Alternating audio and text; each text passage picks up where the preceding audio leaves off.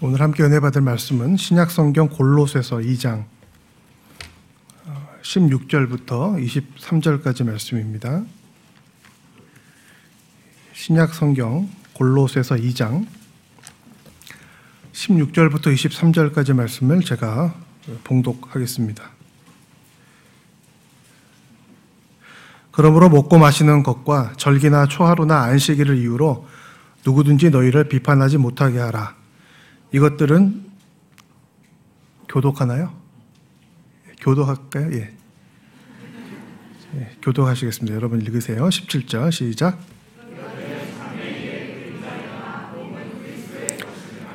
아무도 꾸며낸 겸손과 천사 숭배를 이유로 너희를 정죄하지 못하게 하라. 그가 그 본 것에 의지하여 그 육신의 생각을 따라 헛되이 과장하고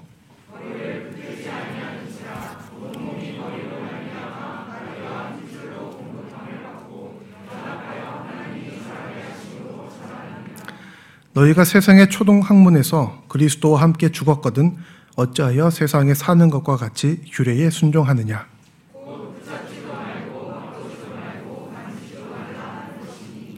이 모든 것은 한때 쓰이고는 없어지리라.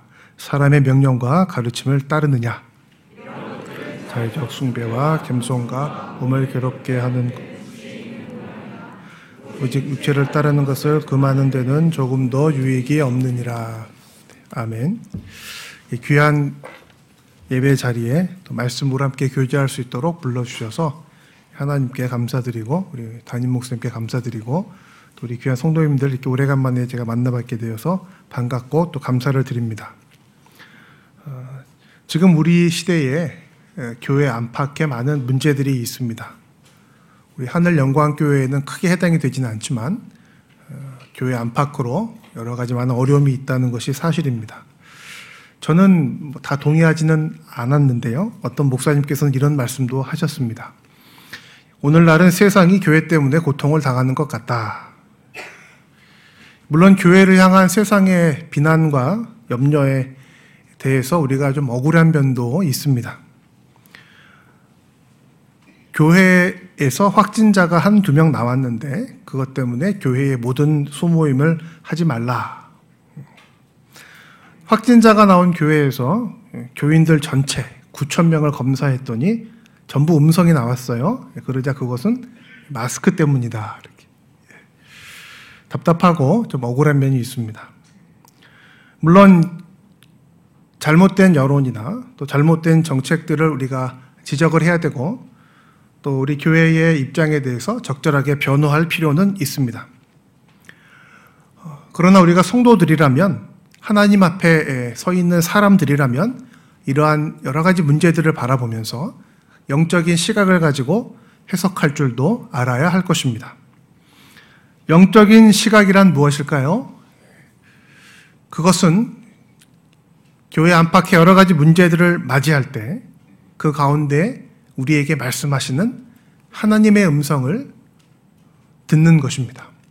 하나님의 손길을 바라보는 것입니다.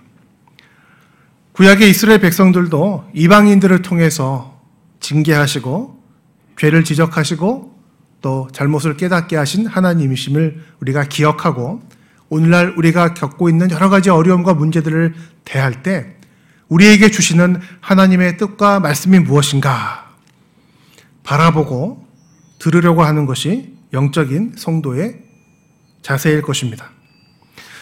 너무 비관하거나 좌절하는 것은 옳지 않습니다. 우리는 온전하지 않지만 우리에게는 문제가 있지만 하나님은 신실하시고 온전하시기 때문에 결코 실패하지 않으시고 이 교회를 통하여 복음을 증거하게 하시고 악한 세상을 이기실 것이기 때문입니다. 오늘은 골로새서의 말씀을 가지고 함께 은혜를 나누기 원합니다. 골로새 교회에도 여러 가지 많은 문제들이 있었습니다. 특별히 우리가 생각해 보려고 하는 2장 본문의 말씀을 보면 두 가지 문제가 골로새 교회 안에 있었다는 것을 알 수가 있습니다. 골로새에서는 아시다시피 사도 바울이 구금 상태에 있으면서 골로새 교회 성도들에게 보낸 편지입니다. 그러나 이것은 바울의 개인적 편지가 아닙니다. 사도 바울이 보낸 이 편지를 통하여 골로새 교회뿐만 아니라 2000년 후 우리들에게도 말씀하시는 하나님의 계시입니다. 오늘 골로새서 2장에 나오는 이 두 가지 문제, 골로새 교회만의 문제가 아니라 어쩌면 이 시대 우리들의 문제일 수 있다라고 생각하고 이 문제들을 어떻게 우리가 이해하고 영적으로 대처해야 될지를 깨닫는 은혜가 있기를 원합니다. 당시 골로새 교회를 위협하던 문제들이 많이 있었지만 그 중에 첫 번째 오늘 본문에서 지적하는 문제는 형식주의의 문제입니다. 16절에 기록되어 있습니다.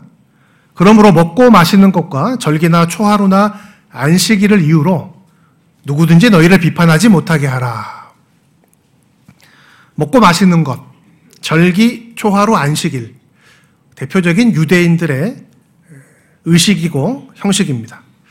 초대교회는 우선 디아스포라 유대인들을 중심으로 세워졌습니다. 점차 시간이 지나면서 이방인들도 복음을 듣고 교회에 들어오게 되었습니다. 그러자 먼저 믿었던 유대인 기독교인들이 위협을 느꼈습니다. 이방인 기독교인들과는 다른 자신들만의 특권과 우월함을 지키고자 했습니다. 골로새 교회 안에도 그런 유대인들이 있었던 것 같습니다. 이방인들과 다르게 우리는 할례 받은 유대인들이고 여전히 유대교의 중요한 의식을 잘 지키는 구별된 사람들이다 라고 말하면서 자신들의 민족적 차별성과 우월성을 주장했습니다. 먹고 마시는 특별한 방식을 주장했습니다. 지금도 이스라엘 가보면은 코셔라 그래가지고 자신들의 특별한 음식법을 지킵니다. 돼지고기 같은 거 먹지 않습니다. 자신들의 민족이 지키는 절기, 특별히 초하루 지키는 것 아주 중시했습니다. 이거 지켜야만 좋은 기독교인이다라고 주장했습니다. 아, 특별히 안식일을 아주 강조했습니다. 안식일을 잘 지키는 것이 좋은 그리스도인이다. 그러면서 그렇게 하지 못하는, 그렇게 할 수 없는 헬라인들, 이방인들, 성도들을 차별하고 멸시했습니다. 바울은 2장 초두에서도 이 문제를 지적합니다. 그리고 이러한 생각, 이러한 태도는 유치한 초등학문이다 라고 비판합니다. 우리가 읽었던 본문 20절에도 또 나오죠. 초등학문.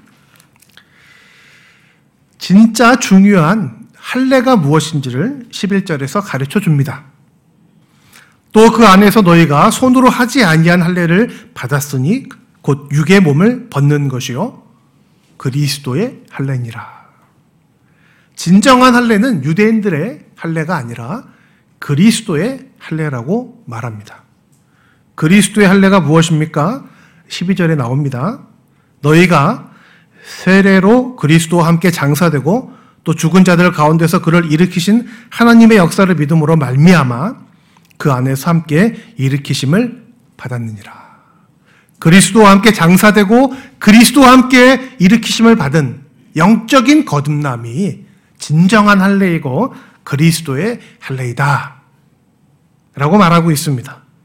그러므로 그리스도와 함께 죽고 그리스도와 함께 살아난 진정한 성도라면 육적인 할례, 즉 혈통적, 민족적, 어떤 신문적 특권을 주장하면 안 된다는 것이죠. 도리어 그런 주장들을 내려놓고 육과 세상에 속한 자기 자랑을 포기하고 우리를 다시 살리신 예수 그리스도를 붙잡고 기억하는 것이 진정한 거듭난 백성의 모습이라고 말해주고 있습니다. 골로새 교회 안에 아마도 유대인 기독교인들은 형식주의에 빠져서 이 진정한 그리스도의 할례를 받은 성도의 모습을 나타내지 못했던 것 같습니다.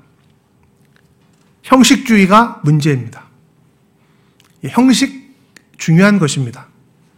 전통 귀하고 아름다운 것입니다. 성경도 오늘 본문도 이 점을 무시하지 않습니다. 17절에 이렇게 기록되어 있죠. 이것들은 다 없애야 될 것이다. 이것들은 무조건 나쁜 것이다. 이렇게 말하지 않으시고요. 이것들은 장래 일의 그림자니 몸은 그리스도의 것이니라. 필요한 것이었습니다. 할례도 안식일도 절기도 음식 정결법도 중요한 것입니다. 그러나 그림자일 뿐입니다. 실체이신 예수 그리스도를 바라보게 하고 소망하게 하는 예표이고 그림자로서 의미가 있었던 것입니다. 오늘날에도 우리 신앙생활의 이 형식이라는 거 중요한 것입니다. 형식 다 필요 없어. 무조건 자유롭게 하고 싶어. 거짓입니다. 방종입니다. 먹고 마시는 것, 우리 삶에서 일정한 절기를 잘 구별해 지키는 것, 오늘날 안식일이 아니고 주일이지만 이 주일을 잘 구별해서 성수하는 것, 이거 결코 가벼운 일이 아닙니다. 우리 신앙을 표현하고 우리 믿음이 자라는 중요한 현장입니다. 오늘 본문도 이러한 일들을 무시하라고 말하지 않습니다. 이렇게 말씀하시죠? 이렇게 명령하시죠? 누구든지 이런 이유들 때문에 너희들을 비판하지 못하게 하라. 무시하라, 포기하라가 아니라 이런 일들 때문에 비판받지 않도록 하라. 뭐죠? 더 충실하게, 더 잘, 더 구별된 모습으로 잘 지켜라 이런 뜻입니다. 그러나 형식주의에 빠져서는 안 됩니다. 형식들이 외형이 본질이고 본체라고 착각해서는 안 된다는 것입니다. 이 형식과 전통과 이 의식이 족쇄가 돼서 하나님 앞에서 우리의 양심을 속박하거나 사랑하는 우리 성도들을 섬기는 일을 가로막게 된다면 이거 초등학문입니다. 이거 헛된 속임수가 되는 것입니다. 골로새 교회뿐 아니라 오늘날 이 시대의 교회 안에도 어쩌면 이런 본질을 망각한 형식주의가 우리의 신앙생활과 교회를 교회를 어렵게 하는지 모르겠습니다. 자, 우리 시대에 어떤 이런 잘못된 헛된 형식주의의 위험이 있을까요? 이 말씀을 어, 준비하면서 피할 수 없는 생각을 하게 되었습니다. 바로 이 시대의 예배에 대한 문제입니다. 코로나 바이러스 사태 때문에 예배 어떻게 드려야 될 것이냐. 예배 방식과 형식에 대해서 많은 어, 논의들, 논란들이 생겨났습니다. 함께 다 같이 모여서 예배 드리기 어렵잖아요. 정부에서도 예배 드리는 거에 대해서 이렇게 저렇게 말이 많습니다. 자, 우리가 과연 이런 현실 앞에서 어떻게 예배 드려야 하나님께서 기뻐하시는 참다운 진정한 예배를 드릴 것이냐. 우리 사회 보시는 목사님들 기도하셨지만 이런 고민 잘 하지 않았었는데 이 봄과 여름을 지나가면서 모든 한국교회 성도들이 아니 전 세계 교회 성도들이 이 고민을 하고 있습니다. 하나님이 기뻐하시는 예배의 모습이 어떤 것이냐? 이제 우리의 예배의 형식과 본질이 무엇인가를 점검해야 될 과제가 우리에게 주어졌습니다. 원칙적으로는요, 함께 구별된 장소에서 구별된 시간에 예배 드리는 것이 올바른 모습입니다. 이 코로나 시대를 겪으면서 전 학교에 있는데요. 우리 학생들을 한 학기 내내 얼굴을 못 봤어요. 뭐 2학년, 3학년은 작년에 봤으니까 괜찮은데 우리 신입생들은 신입생 이 신학교에 들어와서 목회자가 되겠다고 입학을 했는데 입학식도 못 했어요. 내가 전도사인가, 내가 신학생인가 정체성의 혼란을 겪고 있다는 소식을 들으면서 참 안타깝습니다. 교회는 어떻습니까? 지난 아, 봄에는 몇 주간 한국의 많은 교회들이 예배 못 드렸습니다. 몇 주 만에 같이 모여서 교회에서 예배 드릴 때 너무 감격스럽고 너무 안타깝고 너무 은혜가 넘쳤다 그러더라고요. 히브리서 10장 25절의 말씀이 너무 많이 생각이 났습니다. 모이기를 피하는 어떤 사람들의 습관과 같이 하지 말고 오직 권하여 그날이 가까움을 볼수록 더욱 그리하자. 더욱 모이자 이거죠. 이 말씀이 정말 많이 와닿았습니다. 물론 히브리서 10장 24절도 있어요. 사랑과 선행을 격려하자 했으니까 우리가 예배드리기 위해서 세상 사람들이 걱정하지 않도록 또 우리 성도들이 아프지 않도록 방역 수칙 잘 지키고 또 사회적 책임을 감당해야 합니다. 그러나 온 성도들이 함께 모여서 함께 예배드리는 것이 온전한 예배의 모습입니다. 많은 이유가 있겠지만 하나님이 그것을 기뻐하시기 때문입니다. 삼위일체 하나님께 온 성도들이 모여 진정으로 예배 드리기 위해서 교회가 있는 것입니다. 에베소서 말씀을 보면 이 진정한 예배를 드리기 위해서 저와 여러분이 구원을 받은 것입니다. 교회나 우리 개인의 만족이나 어떤 사회의 발전을 위해서 예배가 있는 것은 아닙니다. 예배의 주인 되시고 예배 유일한 대상이 되시는 하나님께서는 자신의 자녀들이 이 땅에서 구별된 시간, 구별된 장소에 함께 모여 예배드리고 그 말씀 듣는 것을 기뻐하십니다.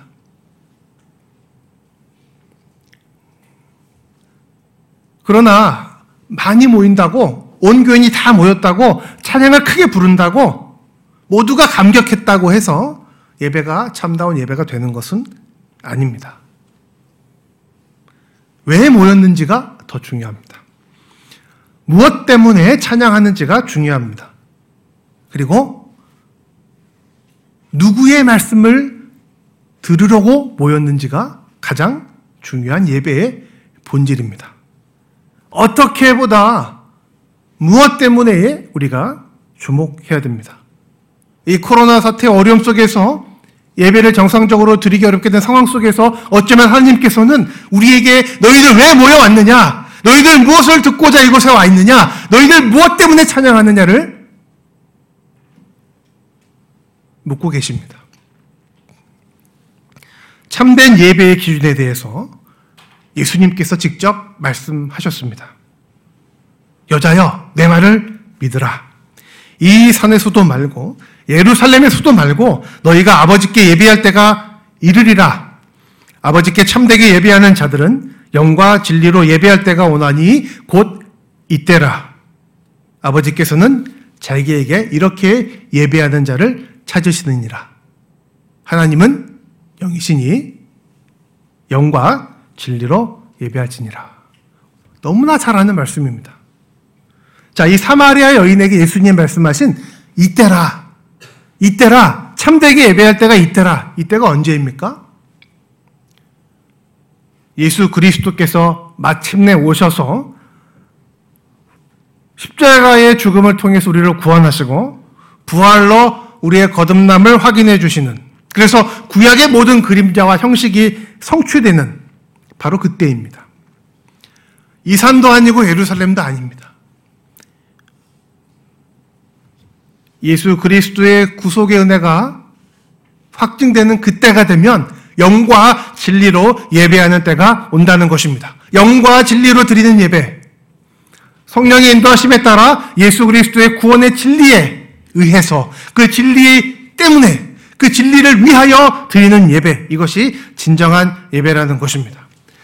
그 은혜 때문에 모이고 그 은혜 때문에 감사하고 찬양하고 그 은혜를 확인하고 증거하고자 모이는 예배. 이것이 진정한 예배입니다. 우리가 잘 아는 찬양입니다. 높은 산이 거친들이 조막이나 궁궐이나 내 주 예수 모신 곳이 그 어디나 하늘나라 같이 할까요?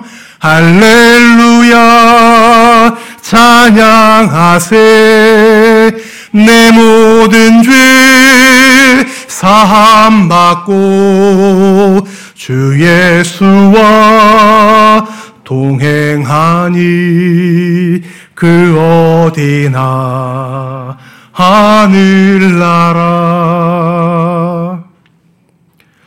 예수님은 회당에서도 가르치셨습니다. 성전에서도 가르치셨습니다. 들에서도 가르치셨습니다. 갈릴리 바닷가에도 예수님이 가르치는 곳이었습니다. 나병 환자의 집에서도 가르치시고 죄인이었던 사교의 집에서도 가르치시고 때와 장소를 가르치지, 가리지 않고 가르치셨습니다. 꾸벅꾸벅 졸고 있는 내가 괴로워서 죽게 되었다. 나를 위해서 기도해달라고 부탁하신 그 주님의 음성을 듣고서도 꾸벅꾸벅 졸고 있었던 그 세 제자의 안타까운 모습을 보시면서도 주님은 그 자리에서 가르치셨습니다. 네가 하나님의 아들이거든 내려와 봐라라고 비난하고 모욕하는 십자가 그 위에서도 피를 철철 흘리시면서 우리 주님은 가르치셨습니다. 복음을 증가하셨습니다. 아버지여 저들을 용서하여 주시옵소서 진정한 유일한 용서의 길을 선포하셨습니다. 그곳이 예배의 자리이고 그곳이 하나님의 나라였습니다. 왜냐하면 주님께서 계셨고 주님께서 진리를 선포하셨기 때문입니다. 이것이 본질입니다. 이것이 예배의 핵심입니다. 이 본질을 놓치면 형식만 남으면 형식주의에 빠지게 됩니다. 서로를 정죄하게 됩니다. 서로를 용납하지 못하게 됩니다. 오늘 본문은 이런 형식주의를 세상적이고 육적인 오류라고 강력하게 경고합니다. 20절과 21절이죠. 너희는 세상의 총본에, 초등학문에서 그리스도께 죽었거든. 어찌하여 세상에 사는 것과 같이 규례에 이 형식에 빠져서 순종하느냐? 곧 붙잡지도 말고 맛보지도 말고 만지지도 말라 하는 이것이니 유대인의 정결 의례겠죠. 이런 것들은 필요한 것이긴 하지만 한때 쓰이고는 없어진 것이다. 왜? 왜 아직도 사람의 명령과 가르침을 따르느냐?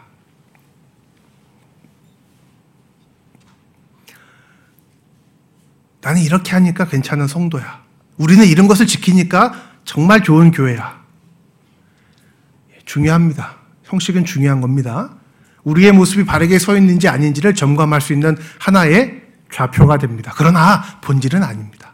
본질은 무엇일까요? 우리의 예배와 우리 교회와 우리 신앙생활의 본질은 무엇일까요? 그것이 높은 산이든 거친 들이든 초막이든 궁궐이든 상관없이 저는 이 찬송가 가운데 궁궐이 정말 마음에 와닿아요. 궁궐. 어쩌면 높은 산 거친들 초막이면 겸손하게 주님만 바라볼 수 있을지 몰라요. 근데 궁궐에 있을 때 좋은 교회에서 예배 드릴 때 아, 사람들이 아, 교회 좋다 좋다 박수를 칠 때 그때 우리가 형식주의에 빠져서 본질을 놓치게 되는 것 같습니다. 가난하든지 부유하든지 일체의 비결을 배웠다고 하는 바울처럼 우리는 어떤 형편이 있든지 본질을 붙잡아야 됩니다.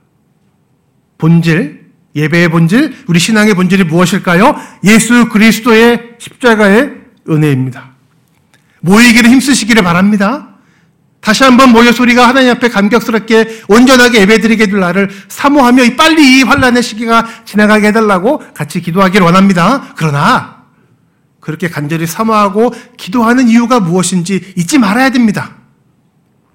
많이 모이니까 좋으니까. 보고 싶은 성도들 만나면 기쁘니까. 그것도 좋은 거예요. 그러나 은혜 때문에 예수님의 십자가의 은혜 때문에 집에서도 찬양할 수 있지만 함께 모여서 예배드리고 찬양하고 감사하는 것을 주님 원하시니까 주님 사랑하는 마음으로 제가 모이기를 원합니다. 우리 교회가 온전하게 세워지기를 원합니다. 본질을 붙잡을 때 하나님이 기뻐하십니다. 사랑하는 하늘 영광교회 성도 여러분, 그날이 가까움을 볼수록 예배 드리기를 더욱 사모하며 모이기를 힘써야 합니다. 그러나 사람들이 물을 때 왜 모이기를 힘쓰냐고, 왜 교회는 그렇게 뭐라 그러더라요? 대면 예배요? 뭐 집합 예배? 여러 가지 표현 쓰더라고, 세상 사람들이. 왜 그렇게 모이려고 그러느냐? 라고 물을 때 대답할 말이 분명해야 됩니다. 주님 주신 은혜 때문입니다. 우리에게 은혜를 주신 주님이 우리가 함께 모든 자녀들이 모여서 예배 드리는 것을 원하기 때문입니다. 영과 진리로 예배하며 하나님을 잘 숨기는 우리 귀한 성도들과 하늘 영광교회가 될 줄로 믿습니다.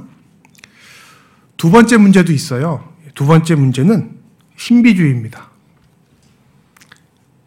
18절에 나오죠. 아무도 꾸며낸 겸손과 천사 숭배를 이유로 너희를 정죄하지 못하게 하라. 그가 그 본 것에 의지하고 그 육신의 생각을 따라 헛되이 과장한다. 되어 있습니다. 꾸며낸 겸손, 특별히 천사 숭배, 그리고 뭔가 봤어요. 뭐 봤죠? 그가 그 본 것에 의지하고. 이거 도대체 뭐냐? 골로새 교회에 문제가 있었는데 이게 도대체 뭐냐? 학자들 사이에 의견이 막 분분합니다.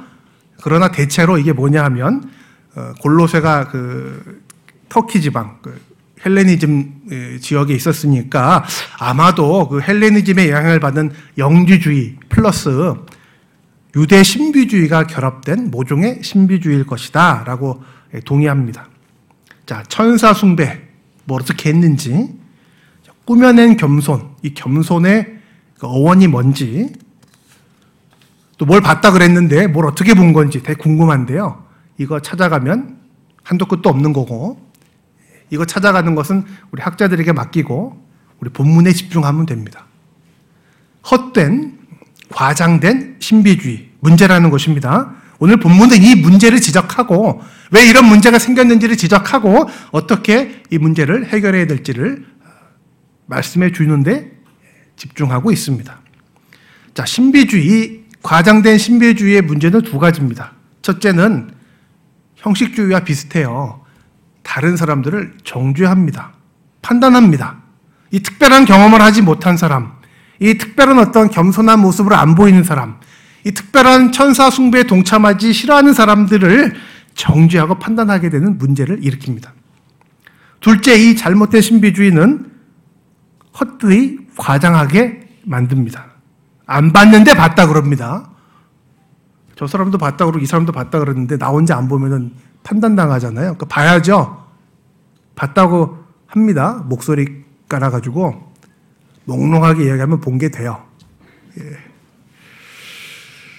겸손한 척 합니다. 사실은 막 교만해요. 근데 겸손한 척 합니다. 헛된 겸손. 과장하는 거예요.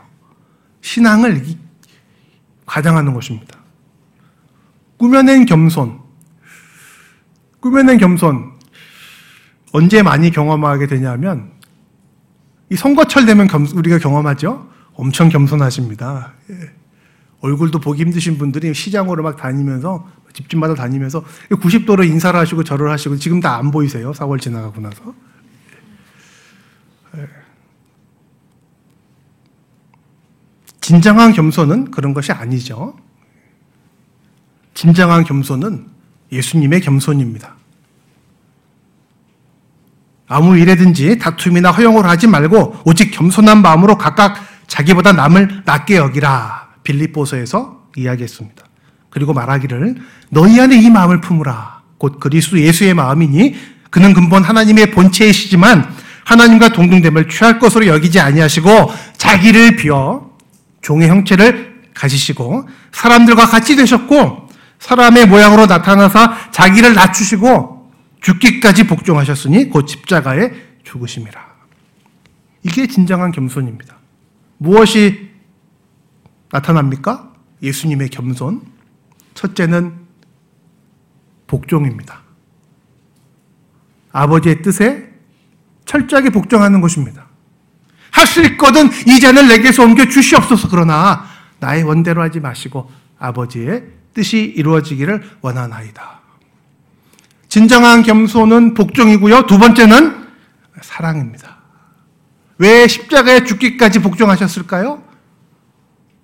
죄인인 우리, 원수인 우리를 사랑하신 그 아버지의 사랑으로 우리 주님께서 우리들을 사랑하셨기 때문입니다. 교만한 사람은요, 비교당하면 기분이 나빠요. 그죠?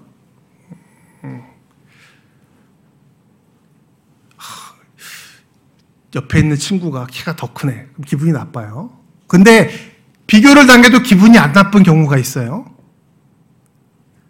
부모는 자식이 자기보다 잘났다라고 이야기를 들으면 기분 안 나쁩니다. 저희 집 애들이 저보다 키가 크다 이런 얘기 들으면 저는 좋아요. 모르겠어요. 오늘날 부모들도 어, 애들이 더 똑똑하네요. 애들이 더 잘생겼네요. 자녀들이 더 훌륭하네요. 그러면 기분 나쁜 부모가 있는지 모르겠지만 그건 비정상이고 대개 부모님들은 아이들이 잘났다 비교하면 더 훌륭하다 그러면 기분 좋습니다. 왜요? 교만하지 않습니다. 왜요? 사랑하니까. 본래 하나님의 본체이시지만 그거 취하지 않으셨어요. 왜요? 우리를 사랑하시니까. 마지못해 아버지의 뜻에 복종하신 게 아니고 아버지의 그 사랑으로 우리를 사랑하셨기 때문에 아버지 저들을 용서하여 주시옵소서. 여러분 십자가 죽음의 자리에서는 사기치는 거 못합니다. 거기서 꾸며낸 겸손하는 자리가 아닙니다. 그러나 주님은 그렇게 말씀하셨습니다. 욕하고 조롱하고 네가 하나님의 아들이면 포기하라라고 외치는 그 자리에서 상처받고 자존심 상하신 게 아니라 용서하셨습니다. 겸손하셨습니다. 사랑하셨으니까요. 거짓 겸손은 그런 게 아니라는 거예요. 사랑하는 성도 여러분, 진정한 겸손 어떻게 회복될 수 있을까요? 똑같습니다. 예수 그리스도 그분을 붙잡을 때, 그분의 사랑으로 감동되었을 때, 교만을 좀 누르고 좀 빨리 개선해가지고 참는 거, 그것도 괜찮은 거지만 진정한 겸손은 아닙니다. 운전을 하다가 이 끼어들다가 접촉사고가 났어요. 화가 났습니다. 차에서 내립니다. 내가 잘못한 것 같지 않지만 차에서 내리면서 이렇게 이야기합니다. 어유 많이 놀라셨죠? 아, 죄송합니다. 제가 처리하겠습니다. 겸손하게 사과합니다. 왜 그랬을까요? 진정한 겸손이라면 아, 화가 나지만 저 사람 잘못한 것 같지만 예수님이 보고 계시지. 예수님이라면 어떻게 하셨을까? 이런 마음으로 용서를 구하는 거고요. 대개는 그렇지 않습니다. 내렸습니다. 화가 났습니다. 딱 내리고 보니까 상대방 차에서 내린 사람이 키가 한 2m쯤 되는 건장한 남자 4명이에요. 죄송합니다. 제가 잘못했습니다. 되게 겸손한데 진정한 겸손은 아닙니다. 왜 참습니까? 무서워서요. 빨리 개선해 보니까 안 될 것 같아서요.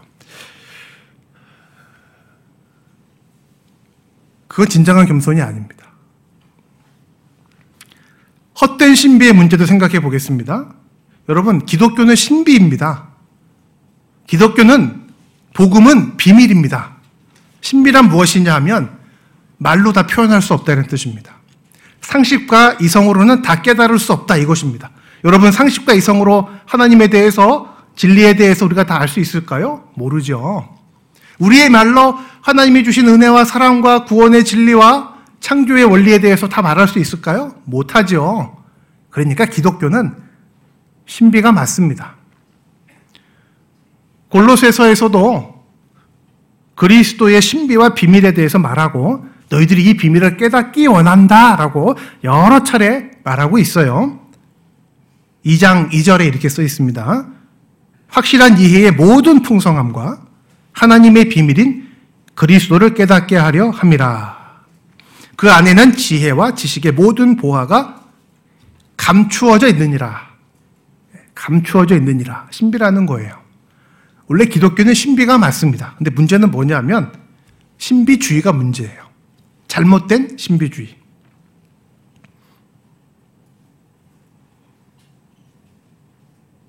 한 성도가 목사님을 찾아와서 기도를 부탁했습니다. 직접 들은 이야기예요. 엊그저께. 아, 목사님, 저한테 귀신이 들어온 것 같은데 좀 나가게 해달라고 좀 기도 좀 해주세요. 귀신 들어왔대요. 목사님이 얘기를 들어보시고 차근차근 설명해 주셨습니다. 아유, 집사님, 귀신이 우리 성도들은 밖에서 유혹할 수는 있지만 안에 들어오고 그러지 않아요. 성령께서 계시기 때문에 뭐 들어오고 그러지 않습니다. 죄의 유혹이 있거나 마음의 괴로움이 있으시면 은혜를 딱 붙잡고 기도하시고 예수님 바라보세요. 예수님 의지하세요. 말씀드리, 말씀을 했대요. 그랬더니 한참 이야기를 듣고 나서 그분이 이렇게 대답을 했다고 합니다. 아, 목사님 그 다 아는데 지금 그 중요한 게 아니고요. 귀신 들어와 있으니까 빨리 나가게 좀 안수나 해주세요. 목사님 영역 있으시잖아요. 이렇게 영역. 영역이 뭔지, 예? 영험이 뭔지. TV에나 영화에 나오는 이 공포 영화, 이 스릴러 영화 때문에 자꾸 이런 생각을 하게 되는지 모르겠어요. 목사님들을 어떤 영험한, 영어로 얘기하면 샤먼, 그죠? 안수하면 귀신 나가고, 이렇게. 아니면 번역하면 무당으로 이렇게 생각하는 분들이 있다고 하죠. 교회는 와서 예배드리고 기도하고 그러면은 나쁜 일들이 해결되든 액땜하는 어떤 사원 같이 생각하는 분들도 있다고 합니다. 목사님을 샤먼으로 생각하고 교회를 이 사원으로 생각하는 분들이요 신앙생활 잘합니다. 열심히 하세요. 그 귀신 나가요. 기도해 드리면 귀신 나갑니다. 뭐가 들어왔는지 모르지만 뭐가 나가요. 열심히 기도하고요. 신앙생활 정말 경건하게 하는 것 같고요. 얼마나 겸손한지 모릅니다. 영험한 목사님이 시키는 일은 다 해요, 그냥. 예. 겸손하게 복종하고 순종합니다. 잘못된 신비주의입니다. 교회는 그런 곳이 아닙니다. 목사는 그런 거 하는 사람이 아닙니다.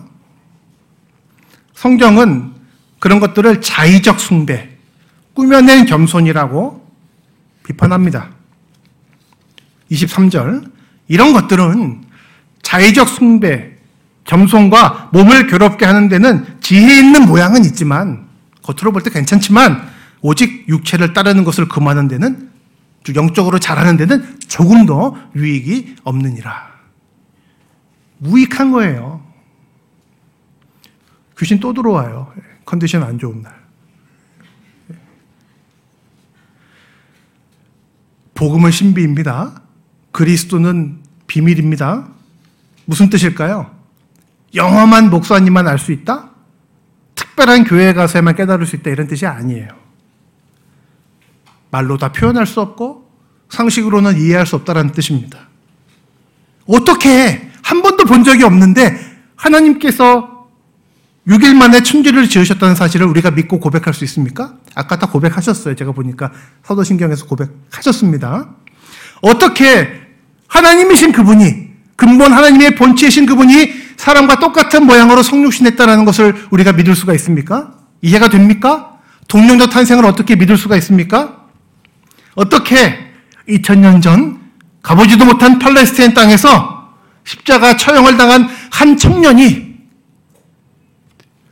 2000년 뒤에 이곳에 살고 있는 내 모든 죄와 허물을 대신 짊어지고 죽으신 하나님의 독생자, 나의 구세주임을 믿을 수가 있습니까? 오직 하나님의 은혜와 성령의 감동으로만 가능합니다. 주일마다 우리가 고백하는 사도신경의 고백은 상식으로 이루어질 수 없습니다. 이성으로 깨달아질 수 없습니다. 오직 하나님의 은혜와 성령의 조명만으로 깨닫고 고백할 수 있는 것입니다. 그래서 복음은 신비이고 복음은 비밀입니다. 하나님만이 믿게 하고 하나님만이 깨닫게 하고 하나님만이 고백하게 하실 수 있는 놀라운 우리 안에 감추어진 그러나 너무나 확실하게 고백되는 비밀입니다. 그러므로 예수 그리스도를 아는 것, 그 예수 그리스도를 고백하는 것, 그 예수 그리스도를 증거하는 것 그 이상의 비밀과 신비는 우리에게 필요가 없습니다. 무엇을 더 알고 싶으십니까? 무엇이 우리에게 더 필요합니까? 무엇이 더 감격스럽고 무엇이 더 영광스럽고 무엇이 다 말로 행한할 수 없는 놀라운 비밀과 은혜입니까? 그분이 나의 모든 허물과 나의 모든 죄 때문에 대신 어린 양 희생 제물이 되셨다는 사실 왜 나를 사랑하셨는지 왜 나 같은 사람을 기억하시고 그 자리에서 말씀하셨는지 아버지 아버지 저들을 용서하여 주시옵소서 자신의 죄를 알지 못하기 때문입니다. 밑에 앉아서 욕하는 군병들 향해서만 하신 말씀이 아니라 바로 이 자리에서 오늘도 예배드리지만 오늘도 말씀을 듣지만 오늘도 기도하지만 다시 월요일이 되면 똑같이 예수님 없는 사람처럼 살아갈 우리들을 향해서 지금도 외치고 계시는 주님의 은혜의 음성이 아닙니까? 왜요? 모릅니다. 설명할 수가 없습니다. 이해할 수도 없습니다. 이것이 신비입니다. 이것이 비밀입니다. 다른 것은 더 필요하지 않습니다. 진정한 신비, 진정한 복음의 비밀을 붙잡는 저와 여러분 되기를 원합니다. 헛된 신비주의는 버려야 돼요. 거짓 겸손은 필요가 없습니다. 진정한 겸손, 참된 신비는 오직 예수 그리스도로만 말미암는 것입니다. 2장 19절에서 이렇게 말씀하고 있습니다. 온 몸이 머리로 말미암아 마디와 힘줄로 공급을 받고 연합하여 하나님이 자라게 하심으로 자라느니라. 두 가지 문제를 말씀드렸습니다. 잘못된 형식주의요. 헛된 신비주의요. 골로새 교회만이 아니라 교회 역사 전체를 거쳐서 이 시대 한국 교회 안에서도 여전히 문제가 되는 오류들입니다. 왜 문제냐? 오늘 성경은 이렇게 지적합니다. 머리를 붙들지 아니하는지라. 본질을 놓쳤기 때문이에요. 잘못된 근거에 서 있기 때문입니다. 본질은 뭐죠? 확실한 근거는 뭐죠? 머리입니다, 머리. 머리가 무엇이냐? 2장 9절과 10절에 나옵니다. 그 안에는 우리 주 예수 그리스도 안에는 신성의 모든 충만이 육체로 거하시고 너희도 그 안에서 충만하여졌으니 그는 모든 통치자와 권세의 머리시라. 예수 그리스도를 붙잡지 않을 때 잘못된 형식주의에 빠지는 거예요. 예수 그리스도 머리 대신 그분 위에 서 있지 않을 때 잘못된 신비주의에 빠진다는 것입니다. 해결책도 벌써 나왔죠? 다시 읽겠습니다. 2장 19절 그 뒷구절 같이 읽어볼까요? 온몸이부터 시작. 온몸이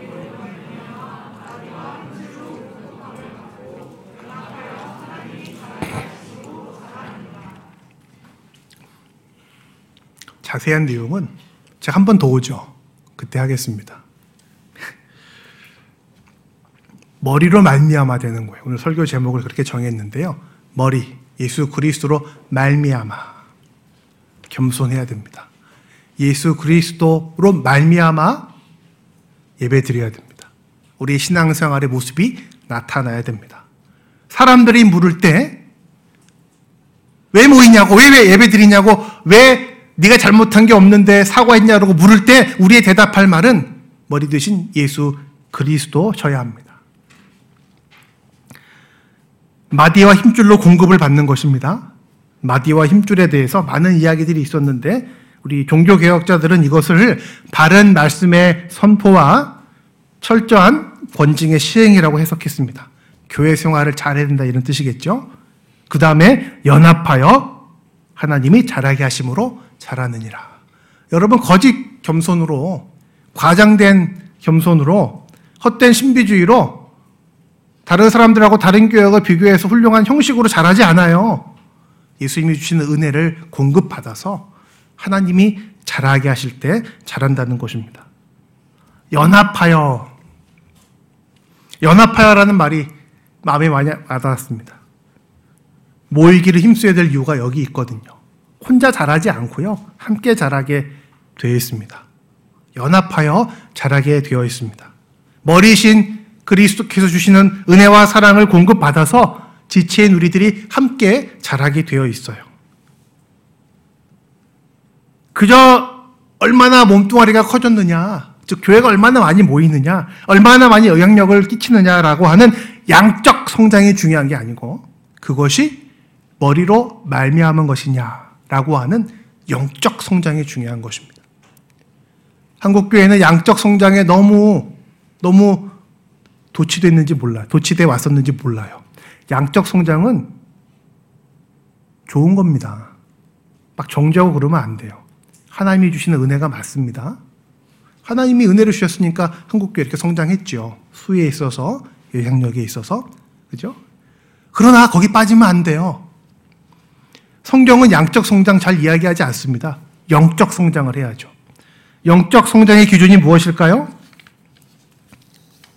얼마나 예수 그리스도로 말미암았느냐. 얼마나, 예, 얼마나 예수 그리스도를 붙잡았느냐, 얼마나 예수 그리스도의 은혜에 감격했느냐, 얼마나 예수 그리스도를 닮아가느냐, 이게 본질입니다.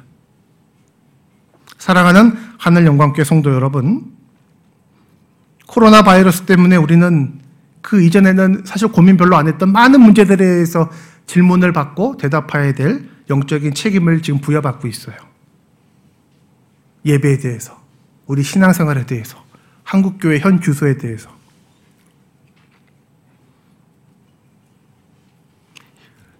혈과 육, 육에 속한 싸움만 해서는 안 됩니다. 처음에 말씀드렸던 것처럼 이런 문제들을 대할 때 하나님이 주시는 음성이 무엇인지, 주님께서 듣고자 하시는 우리의 고백이 무엇인지를 진지하고 신중하게 점검하는 그런 시각, 이것이 하나님이 기뻐하시는 성도의 시각입니다. 우리에게 발생한 이러한 문제들, 어쩌면 우리 안에 계속되어 왔던 여러 가지 문제들을 재확인하면서 우리 다시 한번 힘을 냈으면 좋겠습니다. 다시 진짜 본질이 무엇인가를 확인하고 붙잡는 기회가 되었으면 좋겠습니다. 예수 그리스도 유일한 머리 되신 그분으로 말미암아 우리가 예배드리고 우리가 모이고 우리가 전하고 우리가 헌신하고 우리가 겸손하고 우리가 사모하고 우리가 갈망하고 우리가 간절합니다. 라고 우리의 입으로 더 나아가 우리의 삶으로 증거할 수 있는 귀한 은혜의 기회로 어려운 시기를 하나님께 온전히 올려드리는 우리 하늘 영광교회 모든 성도님들 다 되시기를 기도합니다.